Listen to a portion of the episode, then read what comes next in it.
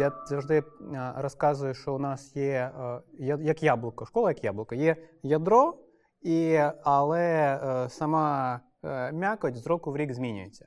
Ядро всі 6 років, які ми працюємо, воно одне і те саме. Ми є демократична школа. Це значить, що у нас є спільне прийняття рішень майже по всім запитанням. Голос дитини дорівнює голосу. Е, голосу дорослого під час щотижневих шкільних зборів. Тобто, в залежності від школи, там є від 20 до 50 правил, якими якими ми керуємося, тобто, взагалі, все шкільне життя. Наприклад, на відміну від класичної школи, там де є більше я б сказав, монархічний режим. А, У нас просто пряма демократія. Всі разом збираємося і вирішуємо, за якими правилами ми, ми живемо. Це є ядро системи, воно ніколи не змінювалося. А уже форми, методи, прийоми, е, наповнення, воно змінюється, тому що ми багато чого ну, розуміємо на власному досвіді. Ми починали працювати з методологією школи парк Мілослава Балабана. Через якийсь час туди доєдналася методологія Селестена Френе, французького педагога. Після того, як ми зацікавилися міжнародними школами, туди ж додалося метод дослідження, який використовується в міжнародних школах по всьому світу. З цього року ще якісь свої надбання. Тобто ми досить живі, ми змінюємося. Єдине, що не змінна, це демократична школа, вона як була, так і є. Ми коли відкривали свою школу. Ми, ну, Я коли відкривав у 2010 році свою школу, я не особливо думав про те, що я вирішую якісь проблеми, які є в когось іншого, е, в якійсь іншій системі. В в Діксі ми як колектив намагаємося реалізувати свої просто власні ідеї. І ну, вони просто так стається, що вони відмінні від ідей, які є в класичній системі. А так ми намагаємося вирішити всі проблеми, які існують в класичній системі у нас. Я сподіваюся, що від відсотків на 80 ми справляємося. Ми намагаємося зробити таким чином, щоб наша школа була не школою, яка орієнтована на знання. Ми взагалі не орієнтовані не орієнтовані на знання. Нам все рівно, чи дитина буде знати таблицю множення, чи не знати таблицю множення, чи вона буде знати столицю е- Нігерії, чи не буде знати. Ми не намагаємося зробити з дітей е, примітивну версію Гугла. Це не наша є задача. З ймовірністю, я не знаю, 80% е, ті знання, які їм будуть потрібні в їхній, наприклад, е, професійній діяльності, їх ще в принципі немає в природі. І ми не будемо навіть намагатися дати ту мільйонну долю відсотка знань, запихнути в їх голову, тому що Google з цим справляється краще. Взагалі ми не орієнтовані на знання.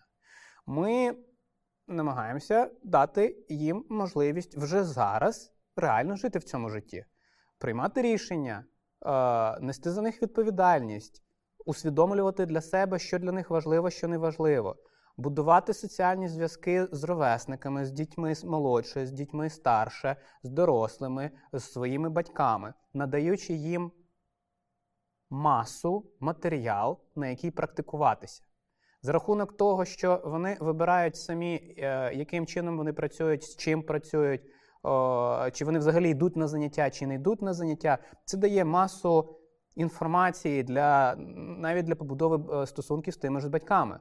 Тому що батьки очікують, напевно, що одне, дитина робить щось інше. Це ввечері завжди є про що поговорити, в разі якщо батьки дивляться щоденники і бачать, що дитина не була в принципі на жодному занятті. Ну, Є завжди тема для розмов. Що є важливо, що є неважливо. Чому так, чому він вирішив, що будувати халабуди е, своїми ровесниками чи лазити по деревам було для нього більш важливо, ніж вивчати таблицю множення на математиці.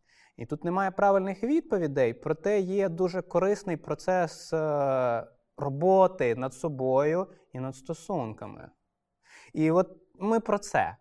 Про те, щоб е, навчити дітей вчитися в цілому, як би це не банально звучало, але ми саме над цим і працюємо.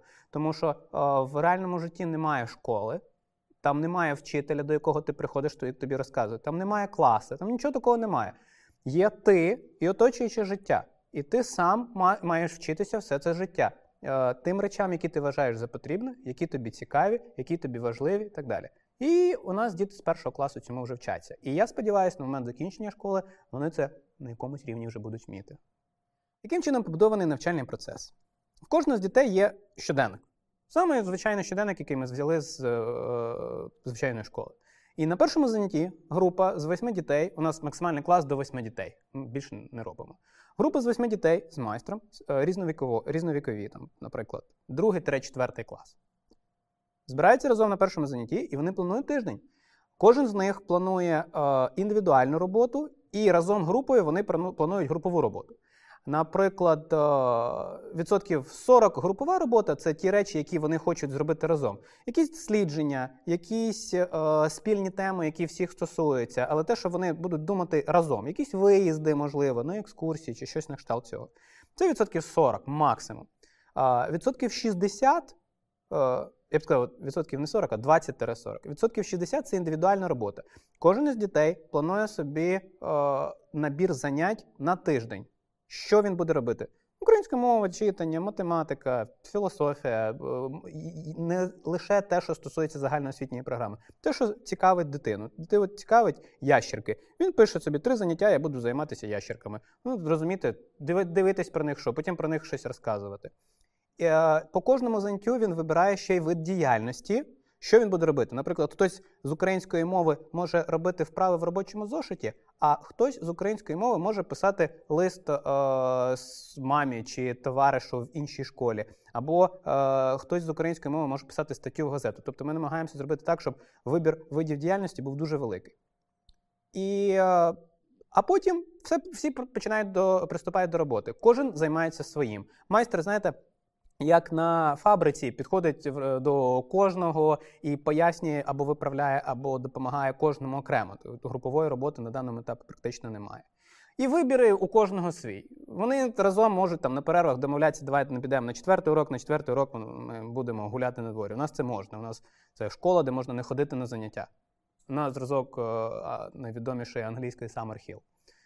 І отак весь тиждень відбувається. Частина роботи, яку узгоджується всіма разом групова робота, частина роботи індивідуальна робота більша. І чим старше стають діти, тим цей відсоток індивідуальної роботи збільшується. Якщо ми говоримо про групу 5 і 8 клас, то там вже десь приблизно до 80% індивідуальної роботи. І вже найрізноманітніші освітні траєкторії будуються кожною з дітей. Ось якось так. Для себе ми для себе виключно, е, ми е, приблизно дивимося, хто на скільки занять ходить, і е, які заняття користуються, які майстри користуються більшою чи меншою популярністю.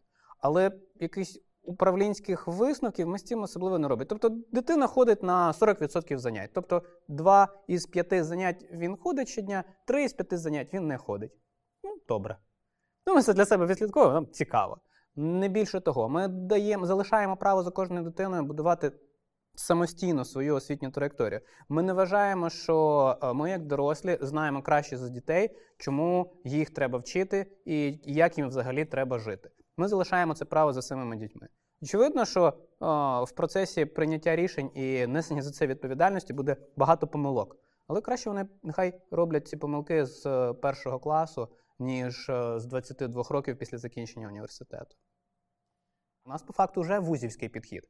Ніхто нікого не мусує стосовно того, що йому потрібно вчитися чи не потрібно вчитися. І коли він поступає потім в вуз, він як риба в воді. Теоретично, тому що так як ми працюємо лише 6 років, у нас ще випускників не було. І е, але 100% дітей з року в рік здають всі необхідні контрольні іспити, навіть ті, які ходили на два заняття із п'яти щодня, і навіть ті, які пропускали по пару місяців, і навіть ті, які в попередній школі там практично не вчилися.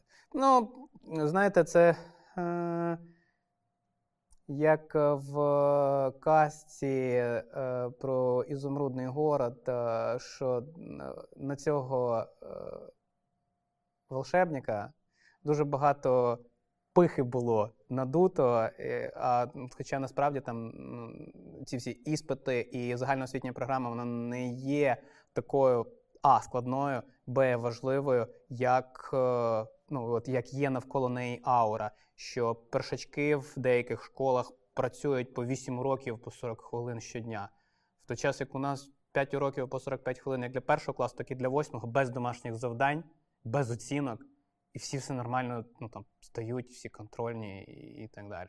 Тому тому я не знаю, наскільки неефективно теоретично необхідно працювати, в разі якщо е, діти працюють такий обсяг часу.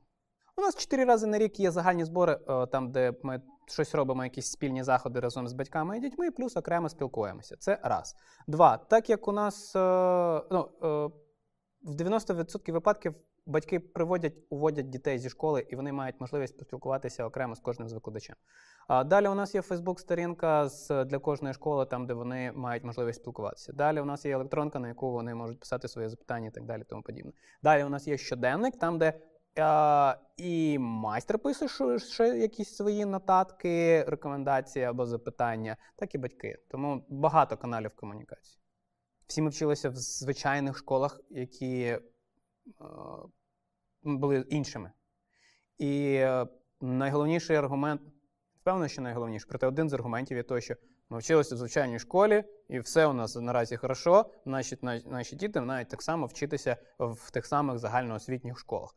І як ви маєте можливість приймати рішення, е, як дитина в 6 років може приймати рішення за своє життя, в разі якщо вона ще зовсім ну, маленька, турненька і так далі. Е, І так далі. Їх багато е, даних аргументів стосовно того, що дитина не зможе ще приймати рішення, стосовно того, що дитині необхідно керівництво і управління, стосовно того, що е, вона може не ходити на заняття, вона буде гуляти з 1 по 11 клас, а потім що з нею станеться. І багато різних аргументів. Все одно ми є альтернативна школа. І я вважаю, що ми підходимо там 10% батькам. А, 90% дітей ми можемо е, до себе взяти. Тобто для 90% дітей ми підходимо. Проте стосовно батьків ми лише підходимо 10%. Ну і ми лише 6 років працюємо. Я думаю, що років через 20 воно все зміниться. Я пам'ятаю свою власну школу, і а, у мене в класі, е, за виключенням декількох моїх друзів, всі інші діти були однакові. Ну, Діти, однокласники. Я їх якби особливо навіть не розрізняв. В нас всі діти різні. Кожен із от, 100 дітей на 1 вересня, кожен зовсім інший. Відрізняється кардинально по багатьом параметрам. І, неймовірно. Тобто, е, немов це навіть не те, що інші люди, немов це інші раси. Я думаю, що це стається за рахунок того, що діти повніше розкриваються. Вони комфортно себе почувають, їм достатньо тепла, повітря, води і так далі, і вони ростуть так, як вони мали рости. Їх не е, рівняють під одну гребінку, яким чином треба. І кожен із них росте по-своєму. І це ну, класно бачити, наскільки різних е, людей навколо. Я думаю, це є основна річ.